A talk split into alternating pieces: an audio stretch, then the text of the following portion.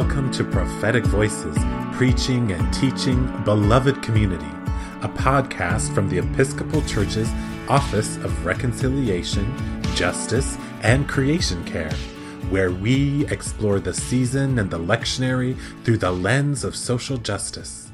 I'm your host, Reverend Shaneequa, Staff Officer for Racial Reconciliation, and I'm so glad you could join us today.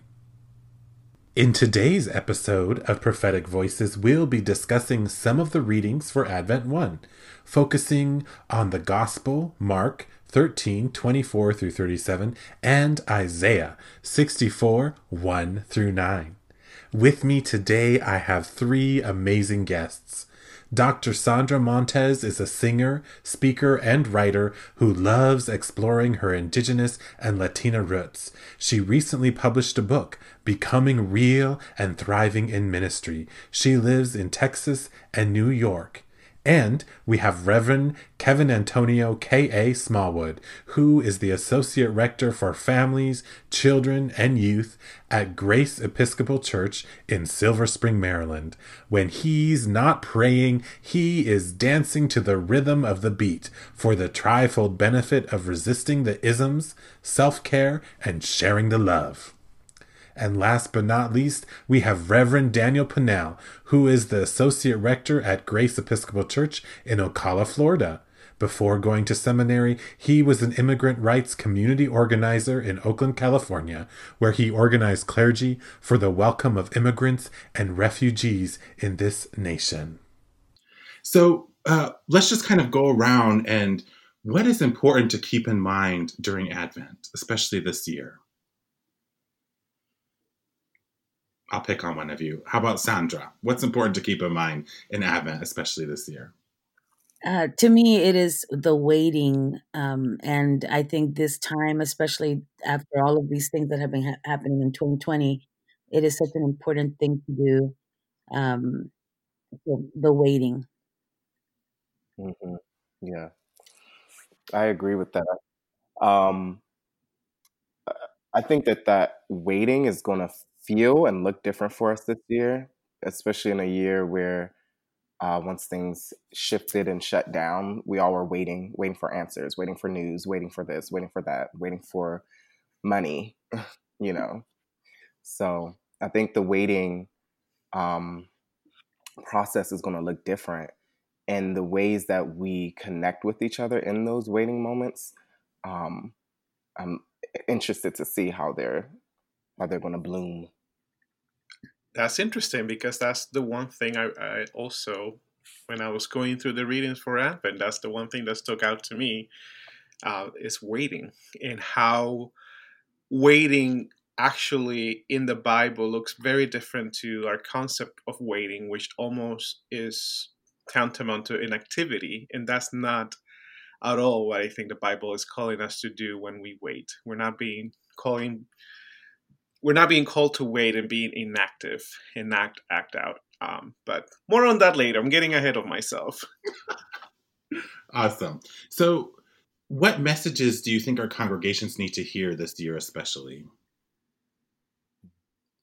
You, you know, one thing that um, I tell the students at Union all the time is just to be gentle with themselves. I think um, sometimes, especially during the holidays and, you know, Advent is right, you know, where the US. Well, right now, I actually went to a store to pick up something and I saw Christmas things already, you know, and we're in October. So for me, it's just, just let's just not get ahead of ourselves. Let's just be gentle where we are.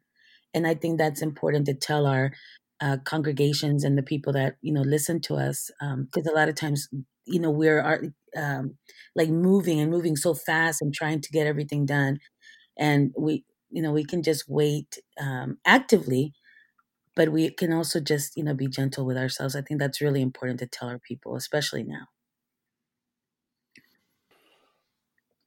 For me it's it's i always find myself like feeling like what do we what are we telling the congregations in this time period? But what's been coming up for me in that question is um, reminding them and like re-inspiring them to find um, kind of like that allness in the communion, whether it be um, the communion of the saints, those present and past, whether it be, um, you know, how people are feeling um, and taking note of their spiritual life if they're not um, in a space where they can receive communion or pick up communion or, or many of the different ways that all congregations are trying to still bring the sacrament.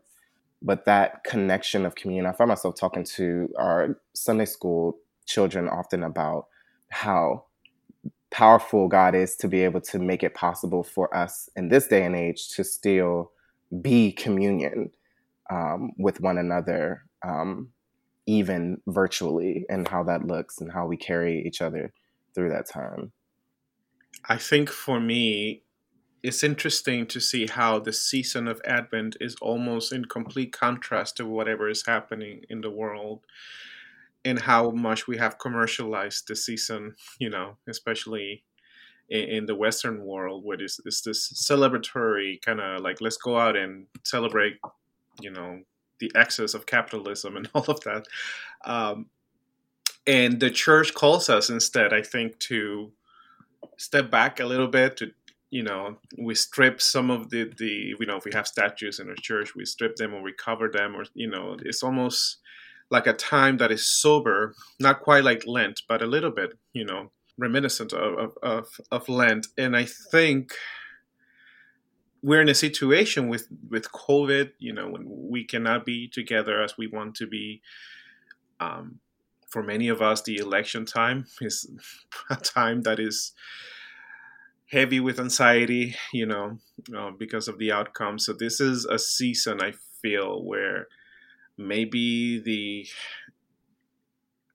it's, time to that we can finally step back and and reflect, I guess, more on the season of and not be caught up so much in in, in the over materialization of, of of this season that's you know happening in the Western world.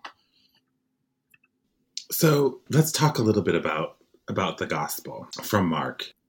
As you as you read and reflected in the gospel, kind of what stood out to you?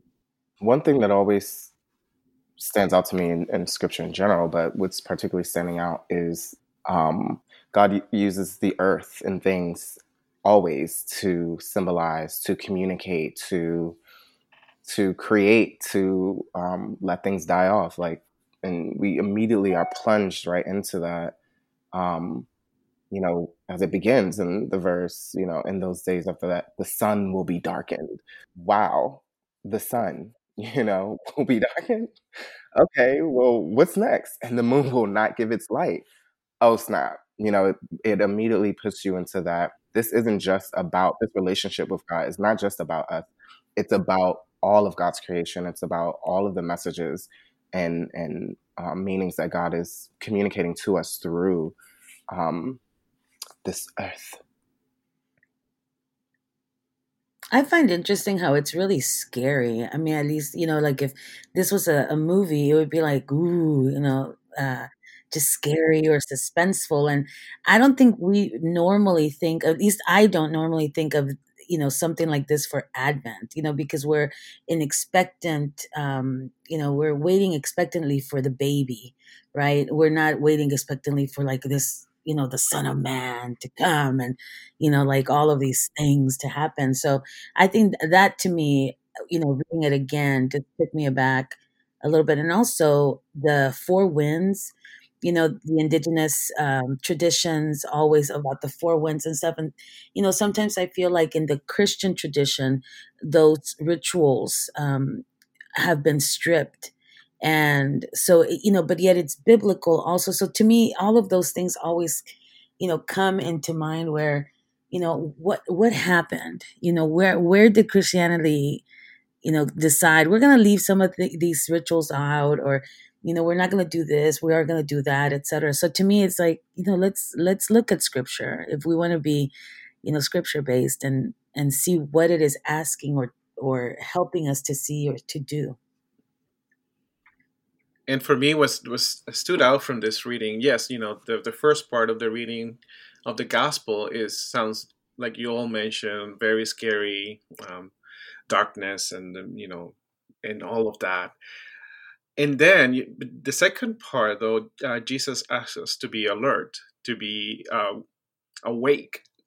And there's almost this um, there may be terrible things happening around us. There's almost this temptation to separate ourselves from what's happening and, and kind of insulate ourselves in our own comfort and say we're not we're not going to pay attention. We're not going to be alert you know but we we can especially those who are privileged enough not be affected so much to what's happening around us to to not keep watch to not be alert and to just let time pass us by. So i think it's interesting how jesus even in the midst of, of all these warnings that are scary you know is also telling us to be alert because it is as if he knows that we can just it's so easy for us to isolate in our own comfort and separate ourselves from the suffering of others.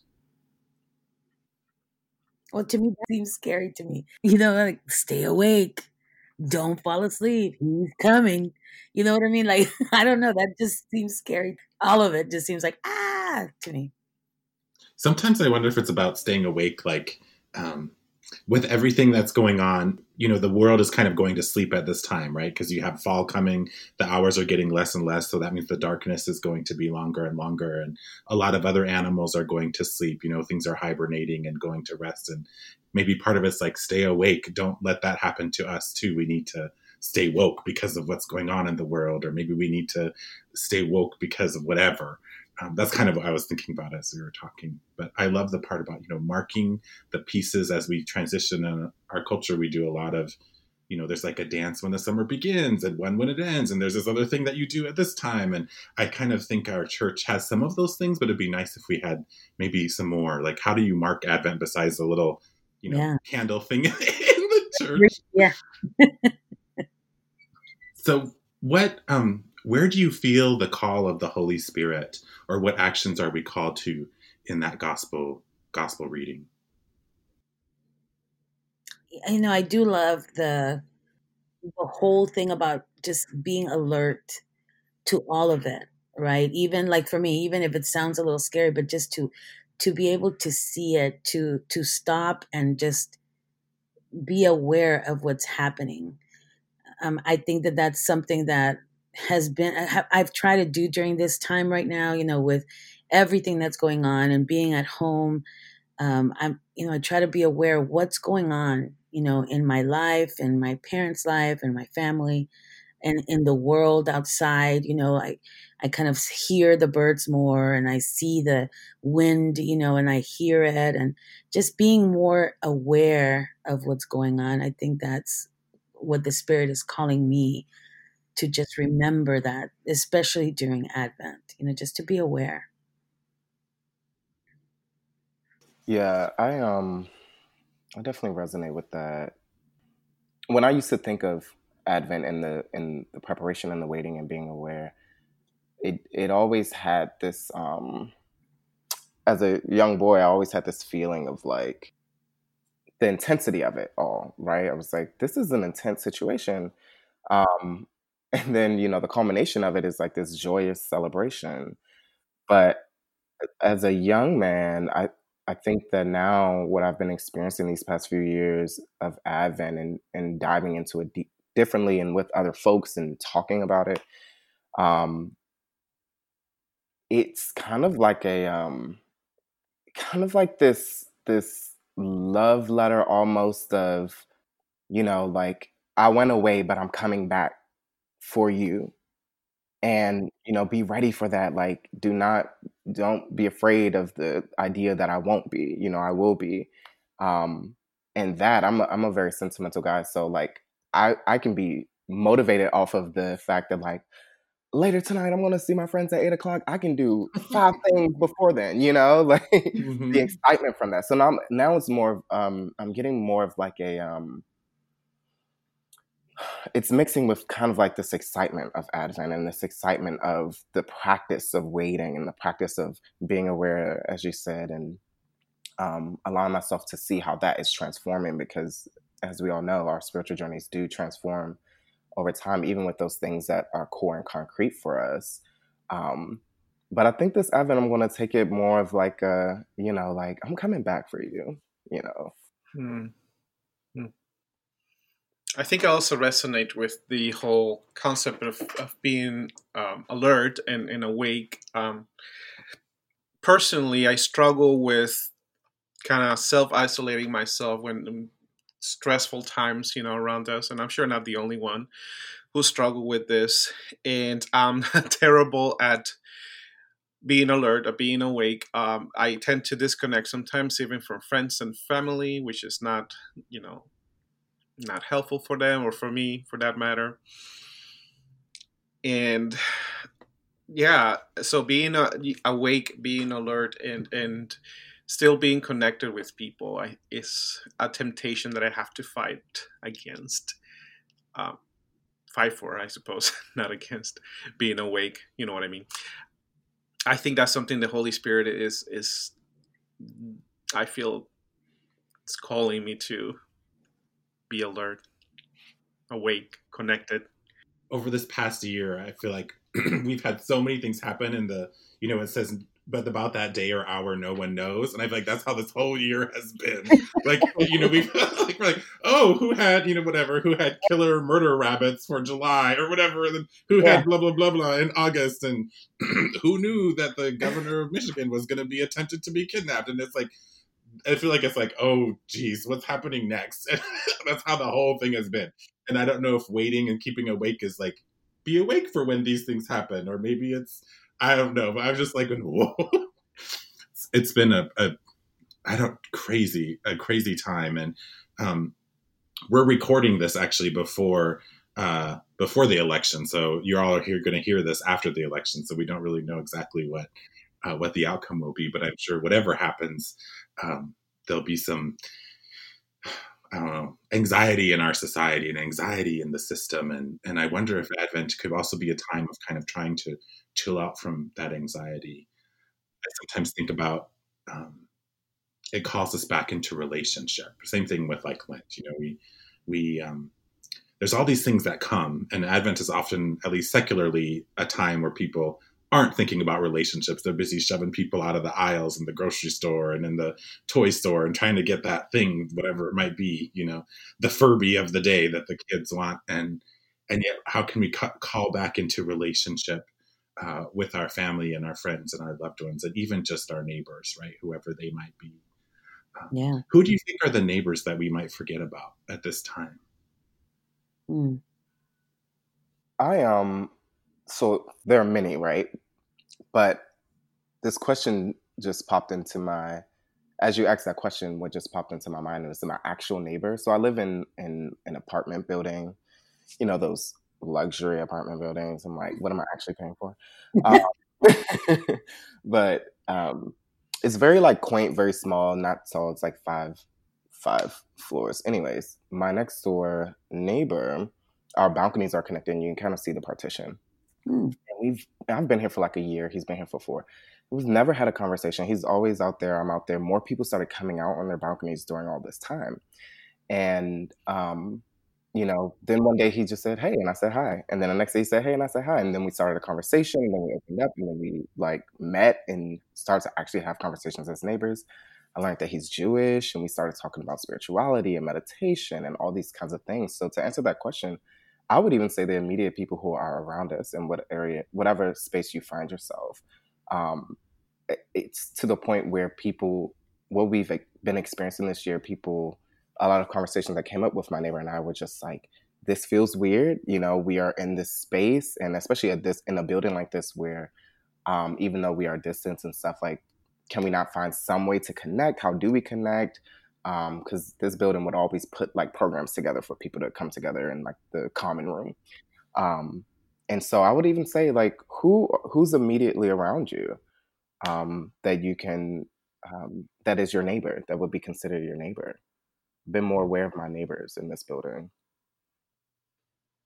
I think I'm, you know, definitely biased in this, but I, I am also very concerned about how much our immigrants, neighbors, you know, and refugees have been shut out of the conversation.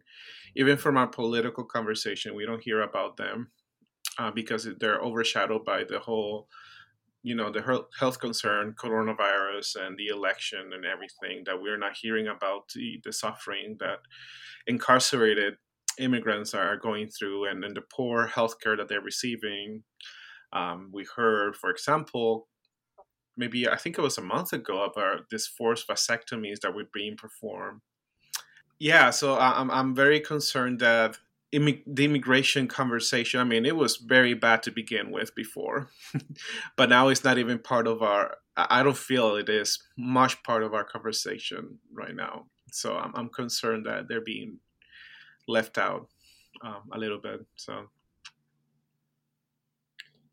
for me, what I have seen, um, and I've asked this of the churches that I go to a lot of times is you know the shut-ins or people who travel a lot that are not at home. And i think that the that this pandemic what it did is that it forced many churches to go online you know to have services via zoom etc and people who have never been reached are now being reached and it has also helped pastors just stop and think okay this person does not have the internet so i need to call them or you know send them a, a actual, you know, written mail, etc. And so I think that has been heightened. And unfortunately, I feel that as we start going back to quote unquote normalcy, the people will again be, you know, just left out and um, not thought about. And I think that is a that is something that I hope that our pastors and our leaders, um, you know, and myself included, that we don't forget that. You know, like sometimes how you get so in invested in something and you're doing it every week and then all of a sudden you go back to normal and it's like, well, we don't have to do Zoom anymore. You know, we don't have to publish this anymore. We don't have to make phone calls again. And I hope that that doesn't happen and I'm I'm I'm a little concerned that it will. And um, and so people who have felt connected now via the internet or phone calls or texts will again feel very disconnected you know, when everything kind of just stops. Because I've seen that already in some churches where it's like, yeah, we're going to be live. And, um, you know, just so if you can join us, and then that's it. You know, there's no alternative. So I'm, mm-hmm. I'm wondering. I think sometimes too, the, the opposite happens as well, right? Like, sometimes I think like I used to love that no matter where I went, if I could find an Episcopal church, I could always go there on Sunday. And I kind of knew what the service would be like. I'd know what the lectionary readings were going to be. I might not know if the preacher's going to be good or bad or indifferent or whatever, but you know, you kind of know. And I might, you know, depending on where you're at, the songs might be 1982 hymnal or they might be something more exciting or whatever, but I could go there. And when I was a priest, I remember people would come to me like one Thanksgiving, we just had people show up because they were traveling and they're like, we're Episcopalian. And anyway, uh, so I think that can happen. And um, it made me think of this story when I was young. We had like a bad snowstorm and all the power went out and everything. And I went with my grandpa to go find some of the shut-ins and we were checking to make sure they they had like food and you know because the electricity was out and and we went to somebody's house and that person didn't have electricity. They lived off the grid. Like this is old school, like on the reservation stuff. And like they were like, "Oh, the power's out," and they like had no idea, and they were like just fine, and we were all worried about them. It's kind of funny. So, so what message of hope? Um, or because I think this sun that's first Sunday of Advent is the Hope Sunday, right? What messages of hope do you see in this in this reading?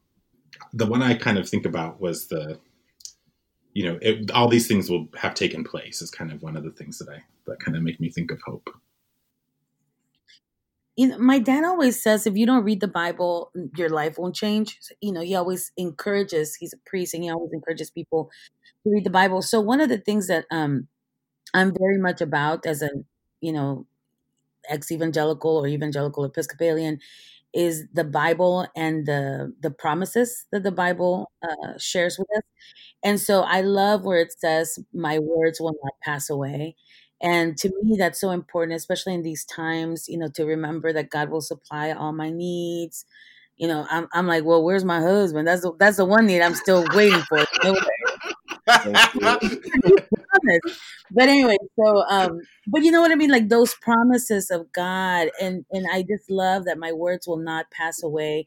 Yeah. To me, that has always carried me in the very very tough times of my life, including these times, and in the best mm. possible times too. And I try to whenever I'm invited to speak or preach or even talk to friends, you know, I just remind them of those promises that God has given us and and remind them also you won't be able to claim them if you don't read and and get to know them, you know. And so I think that's really really important and I love that you know my words will not pass away. I really really yes. I take hope from that.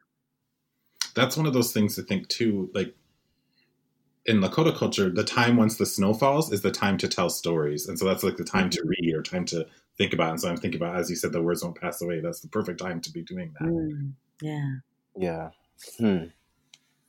I like that. I really like that. Um, you expounded upon the promises and stuff. I keep a promises um, book next to my bed, and my grandmother was always sending, um, like you know, the little small ones that you can have go over. They're amazing. They're so awesome.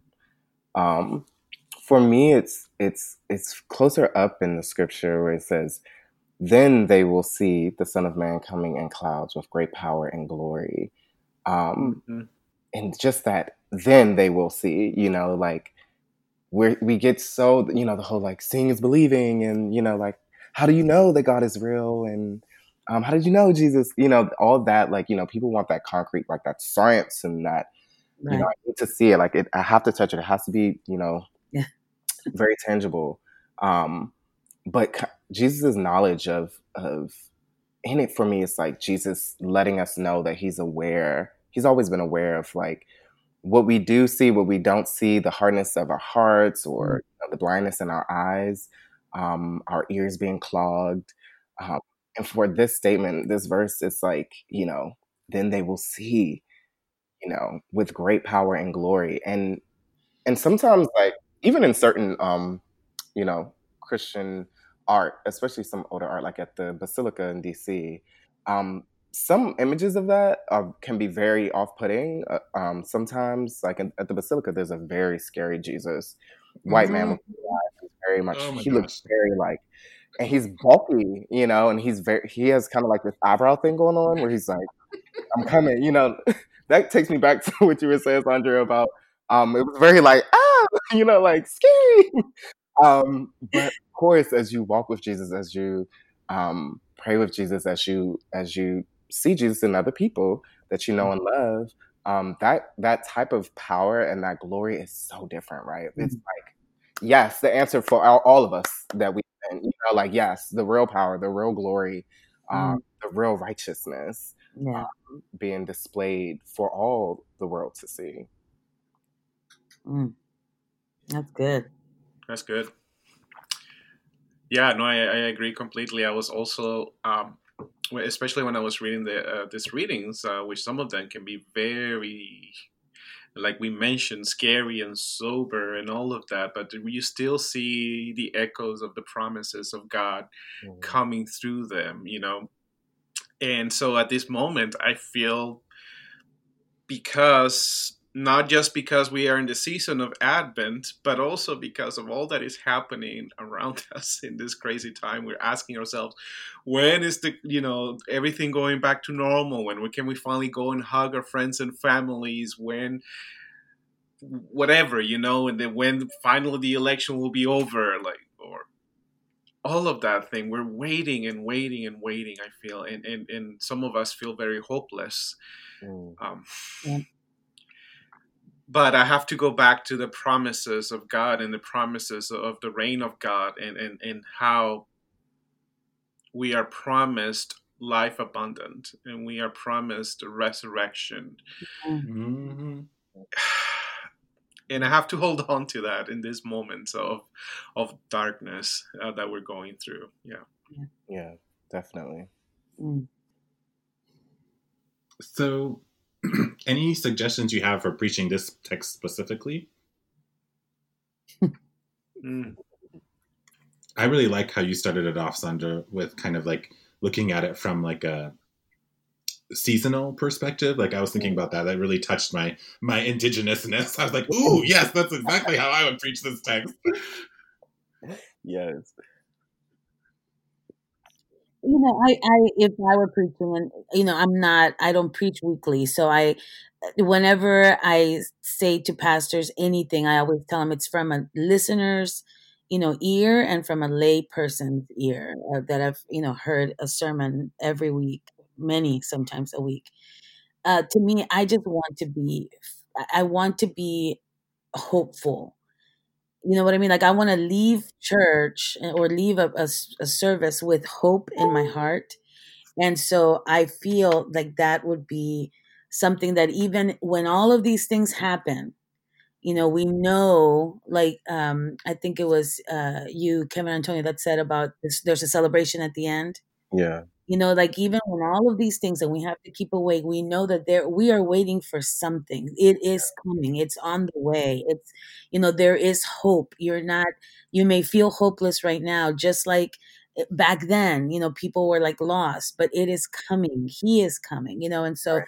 I think I would like to hear that, not you know that, especially the beginning of Advent. Advent that you know, like for me right now, I'm getting a little teary eyed because I'm going to be in New York and I don't know if I'll be able to come home.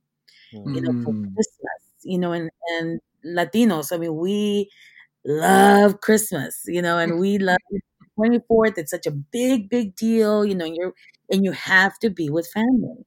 Like that's a big, big thing. So for me, you know, I don't know if I'll be with family. And so that's so I want to feel hopeful that yes, I'm gonna be with family. It may, may not be on the 24th or the 25th, but it's coming. So I just want to feel that hope. Yeah. I hear I hear you because I, I was planning to go to back to my country this year, you know, to Nicaragua to be with family, and of course it hasn't happened because you know, COVID. We even I even saved the money to go, like, um, and it's just heartbreaking. Yeah. And now, you know, we're planning hopefully to go to my wife's uh, family in Wisconsin to visit, but now there that's a there's a, a a hotspot of you know of cases exploding there, so we don't know if we're gonna be able to go. But Yeah. so yeah, it's really I want to hold on to that hope that we will someday we will be able to see each other again. Yeah. Yeah. Yeah. You both definitely hit the nail on the head with that one. Um, you know, even in the midst of, you know, what we've talked about with the scripture so far about the promises and about how it reads is very um very uh kind of scary sometimes, but that hope piece is shining through.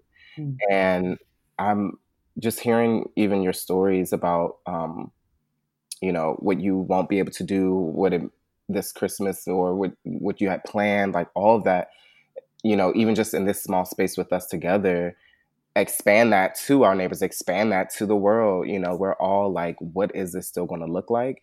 And Yeah. it's so important for that hope to be um, to be preached through, which is why if I am indeed preaching on this, I have to find out.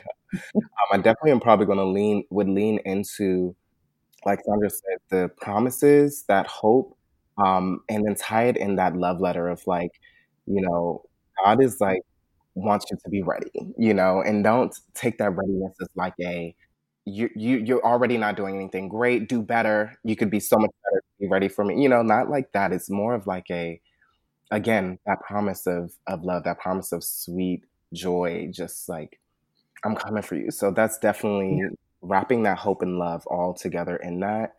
Um, I can already see some people in the congregation virtually or physically just smiling, cheesing up um, because we need that. We need these. We need these interpretations of of hope daily. Yeah.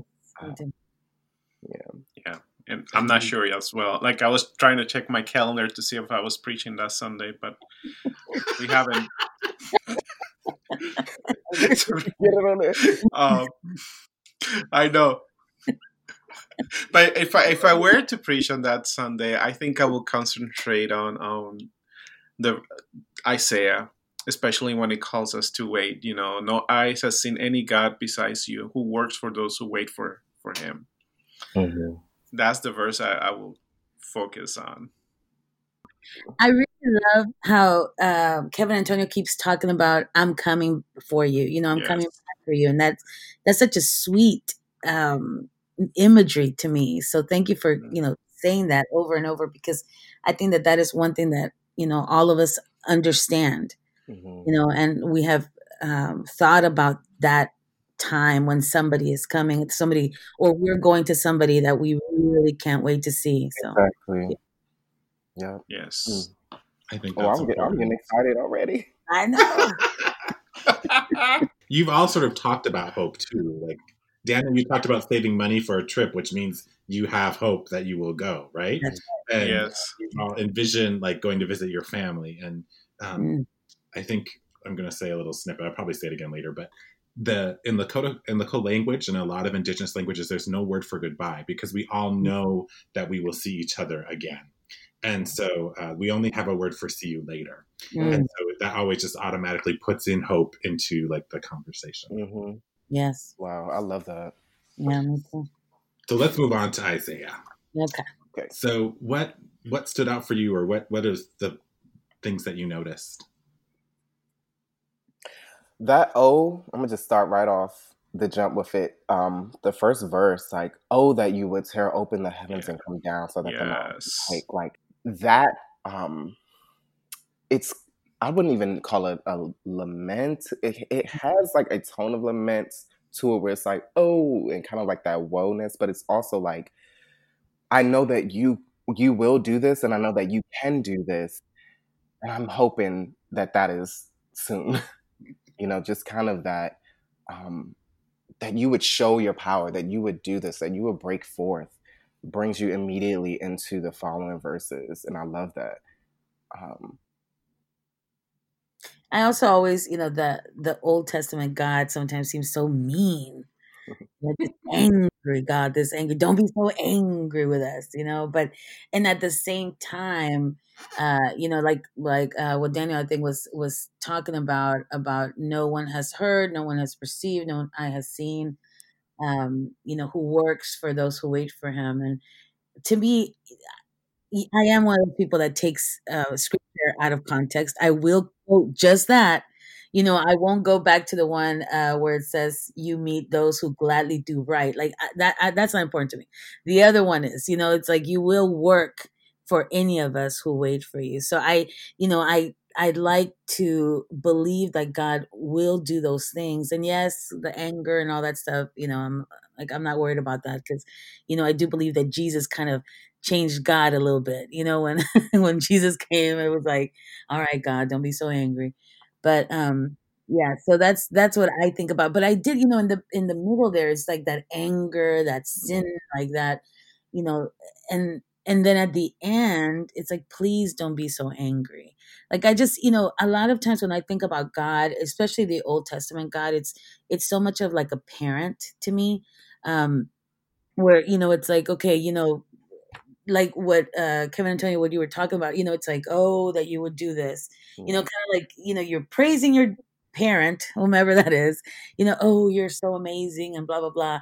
And then i know i sinned you know i know you're angry but please don't be so angry you know what i mean? So it's like that conversation with god that's like a parent for us.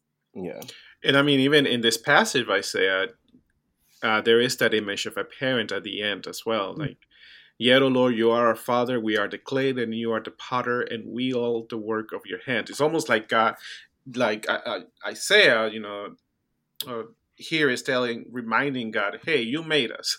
Right. You're stuck with us. yes, we mess up. We make mistakes, you know, um, but you're stuck with us. So, you know, you're our parent, so help us out here. yeah yeah, definitely. Um, that's always. I mean, right? That those verses that you just brought up, Daniel, are very. Um, you know how many songs and how many poems have been written written about that. Um, Mhm. but it i love what i also uh, am enjoying going back through it is is how isaiah's reminding god of um of what god created you know. Clay pot we are the work of your hand Mm. um putting us in direct relationship with you know like Mm. how do you treat the work of your hand you know because when i made clay sculptures in class and something broke off or you know i was terrified. you know, I was upset that it broke, you know. Um, yeah. But did all that I could to put it back together and all that I could to make it pretty again. Mm-hmm. Um, and it was still my work, you know, and I still mm-hmm. have it. Um, some mm-hmm. work from high school, but that relationship of of being from God, of being created from God, is definitely in here um, throughout the whole throughout the whole thing. But that parent imagery, I definitely wrestled with that in my spiritual journey um, mm-hmm. because, like y'all have both have said, like that you get that um, that anger and that you know we did this, we sinned. You know, you don't want to you know make your parent upset. Um, but as I like today, it's you know like people youth members have asked me you know like what does like the fear of god mean you know mm. lord knows i don't mm. have a full answer but um you know i used to think that there was it was supposed to be like this trembling almost of like you know very like don't do the you know almost kind of abusive like if you want to really mm. say that like this it's i used to think of it as a child of like the fear of god and and god's anger should be something that you know silos you and today i'm thinking more of it in a way of like um the fear of god being being another channel another remembrance of of god's power of mm-hmm. god's ability to create you mm. know of god's desire for goodness um but also of god's um reality the reality that god is has these we call god's feelings feelings but mm-hmm. has these kinds of um expressions that we use anger you know sadness all these type of things that we use to communicate with ourselves and with one another that god is also you know we sing in the scripture in isaiah is also expressing with us. And who wants to be angry right? It takes a lot of energy. Yes. Yes yeah. Exactly we usually talk about god in Lakota culture one of our metaphors for god is grandfather. And so and i've also heard people use grandmother which i think kind of changes the parental like it kind of changes how you think about it you know what i mean? Like oh, yeah. you could make your grandparents angry but more than likely you probably won't. And they usually always have like your best interests at heart or you know whatever. And we kind of think of that's how we i like using that word um, yeah, it kind of changes the way i think about it that that reminds me as a child like my my parents were angry at me. I always spoke to my grandmother. Mm-hmm. She was the one who was shielding me from my parents yeah, oh, yeah. from the oh, heat sinking chancla that you were about to i know the chancla but then she you know one time my grandmother turned on me because i was in the wrong like absolutely in the wrong so she wouldn't protect me. So that mighty chancla man is, is real. Mighty so in in the passage it says you know no one has heard no ear has perceived no eyes have seen what do you think are some of the things that we as christians or episcopalians or americans or whoever what are some things that we need to see or hear or perceive mm. mm-hmm. hmm. so many things right I think that you know, as um, as the body of Christ, you know, and that's all of us, right? The the believers in Christ, the those in denominations, non denominations, never been to a church but believes in Jesus and has been baptized. You know, the whole body, right? Um, mm-hmm. I think that we need to hear and um, perceive that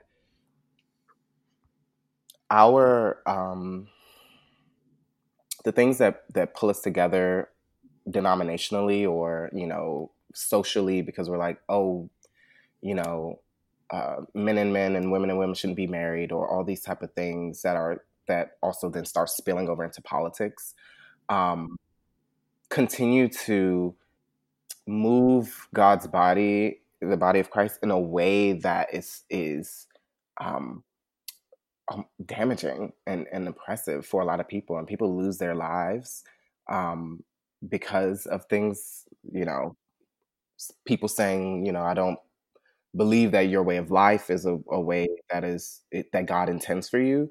So, the, and this is what I what I perceive, and this is what I hear. So, the result of that is, you know, your death or torture or whatever, um, fill in the blank. and um, you know, back to the the verse from ages past, no one has heard, no ear has perceived, no eye has seen any gods besides you, who works uh, for those who wait for Him.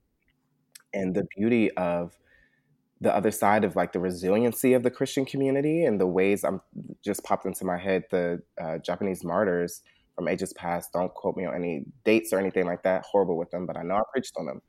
They're in there. Um, you know, when they were, um, you know, in prison, they were in like darkness and had no access to any of the the teachings or any of the things that they had.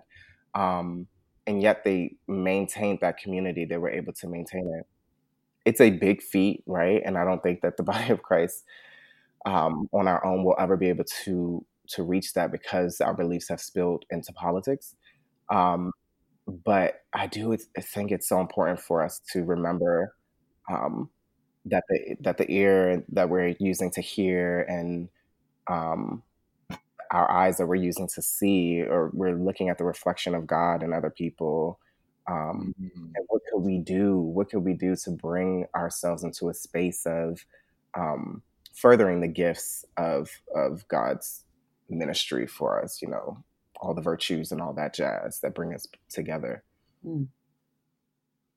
Yeah i was think- thinking something similar um, thinking about white supremacy in the episcopal church particularly and yeah, I think that is something that I know that we've um, during the pandemic it has it has stopped us and we are addressing it. And I hope that um, the Episcopal Church can continue with that and not only addressing it and, and listening, but also in action mm-hmm. and in uh, policy changes in our own church. Um, th- those are the things that I'm hopeful that our church, particularly the Episcopal Church, can can commit to because especially during this time of waiting, right? Because I I know a lot of us. I mean, it's so beautiful here to see all of our different colors and our cultures. That's that's that's not what we usually see in the Episcopal Church. Um, and we, I don't know about y'all, but I have been waiting, you know, for the day to have like that, you know, Chicago slate of you know four people of color. I mean, just incredible as you know potential bishops.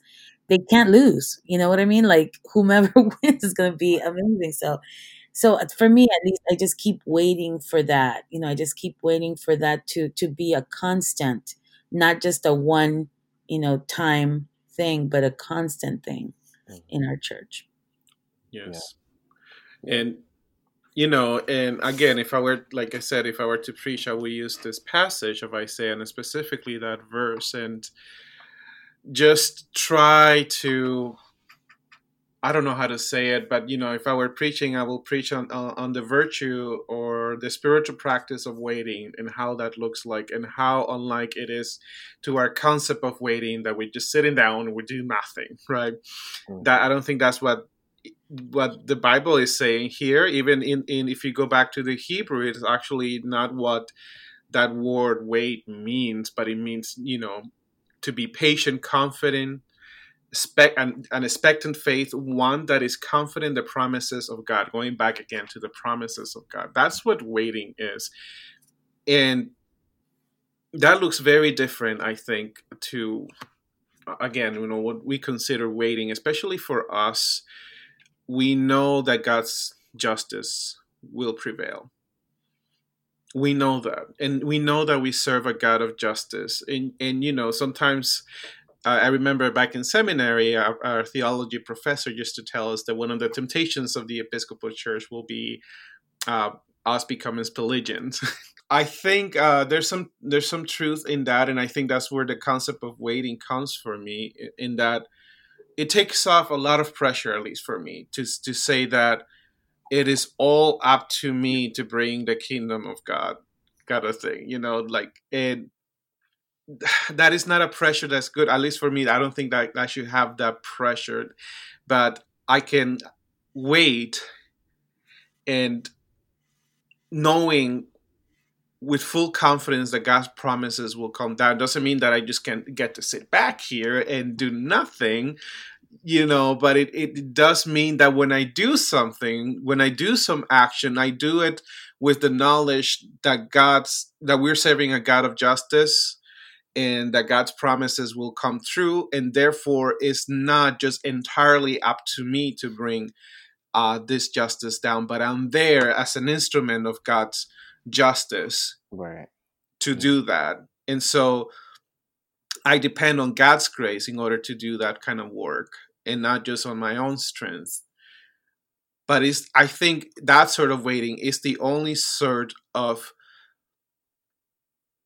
it's the only way I, I, believe that we can go out with confidence and do action because otherwise we just have too much pressure on ourselves to to bring the change that you know that are necessary in the world. So i, I hope that makes sense. It's a lot of words and i feel like i'm brain dumping you all with all my thoughts. No no no. You you it it definitely makes a lot of sense. And um, as you were speaking, I even saw a common thread between what you just said and what Sandra said about. You mentioned justice, and Sandra was talking a lot about, um, you know, the reality of our church, the church and the yes. history of it and where we are today, and it just, and then Shaneequa talked about, um, you know, like us being together and all that, and and I'm seeing, I'm like, the thought in my, I'm like, how is God's justice working in our lives?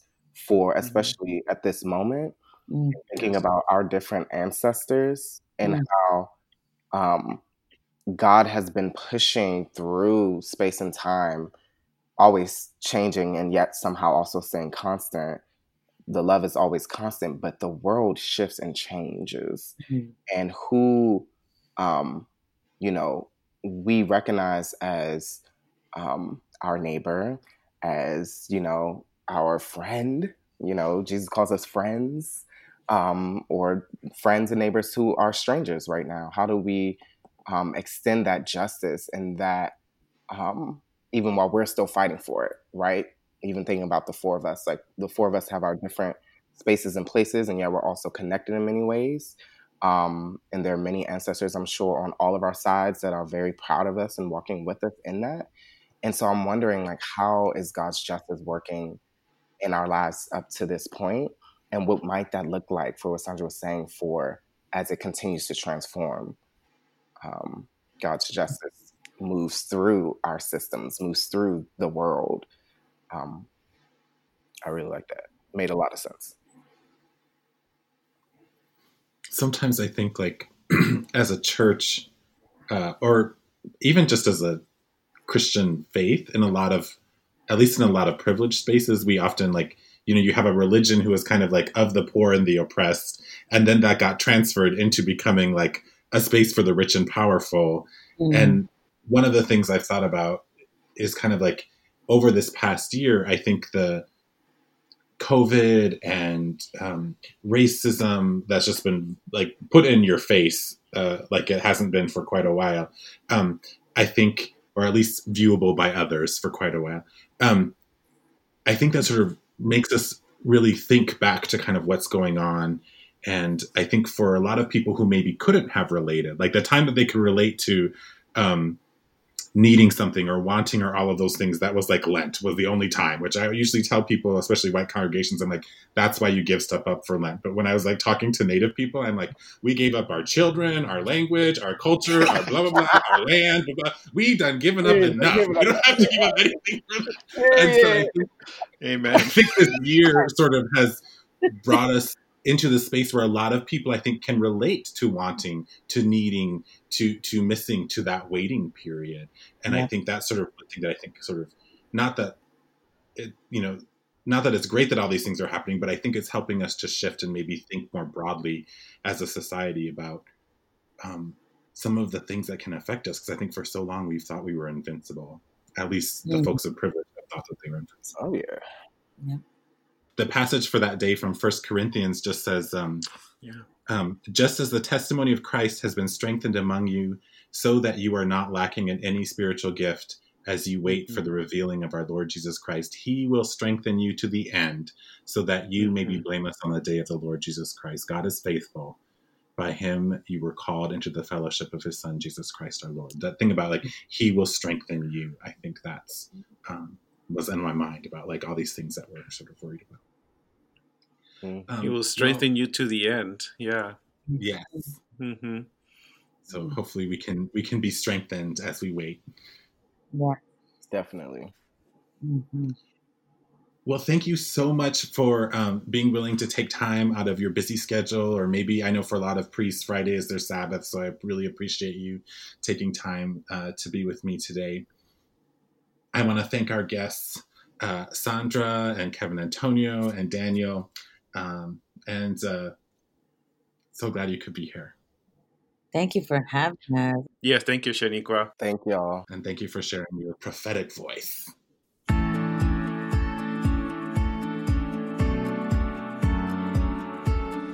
Well, that's all the time we have today. If you want to learn more about Beloved Community, visit episcopalchurch.org forward slash beloved hyphen community. Thanks to our guests, Sandra, Kevin Antonio, and Daniel. And thanks to our production team, especially Chris and Allie. If you were moved by what you heard today, I'd love it if you would rate, review, and of course, share our podcast. Until next time, let your light shine.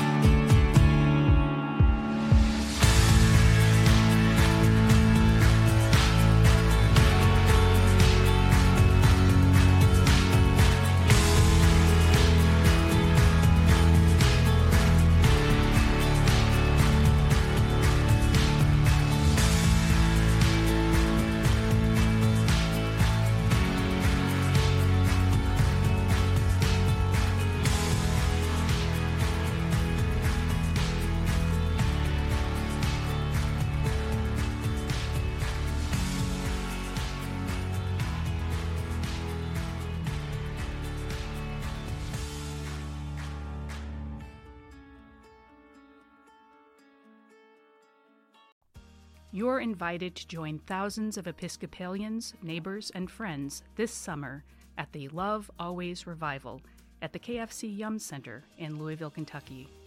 On Saturday, June 22nd, get immersed in inspiring worship and community, deepen your love for God, kick off the 81st General Convention, and extend a warm welcome to folks discovering the Episcopal Church. The revival is free to attend, so bring your friends. If you're from a neighboring diocese, check in with your diocesan revival champion to find out about group travel options. You can find more information along with registration at iam.ec slash lovealways.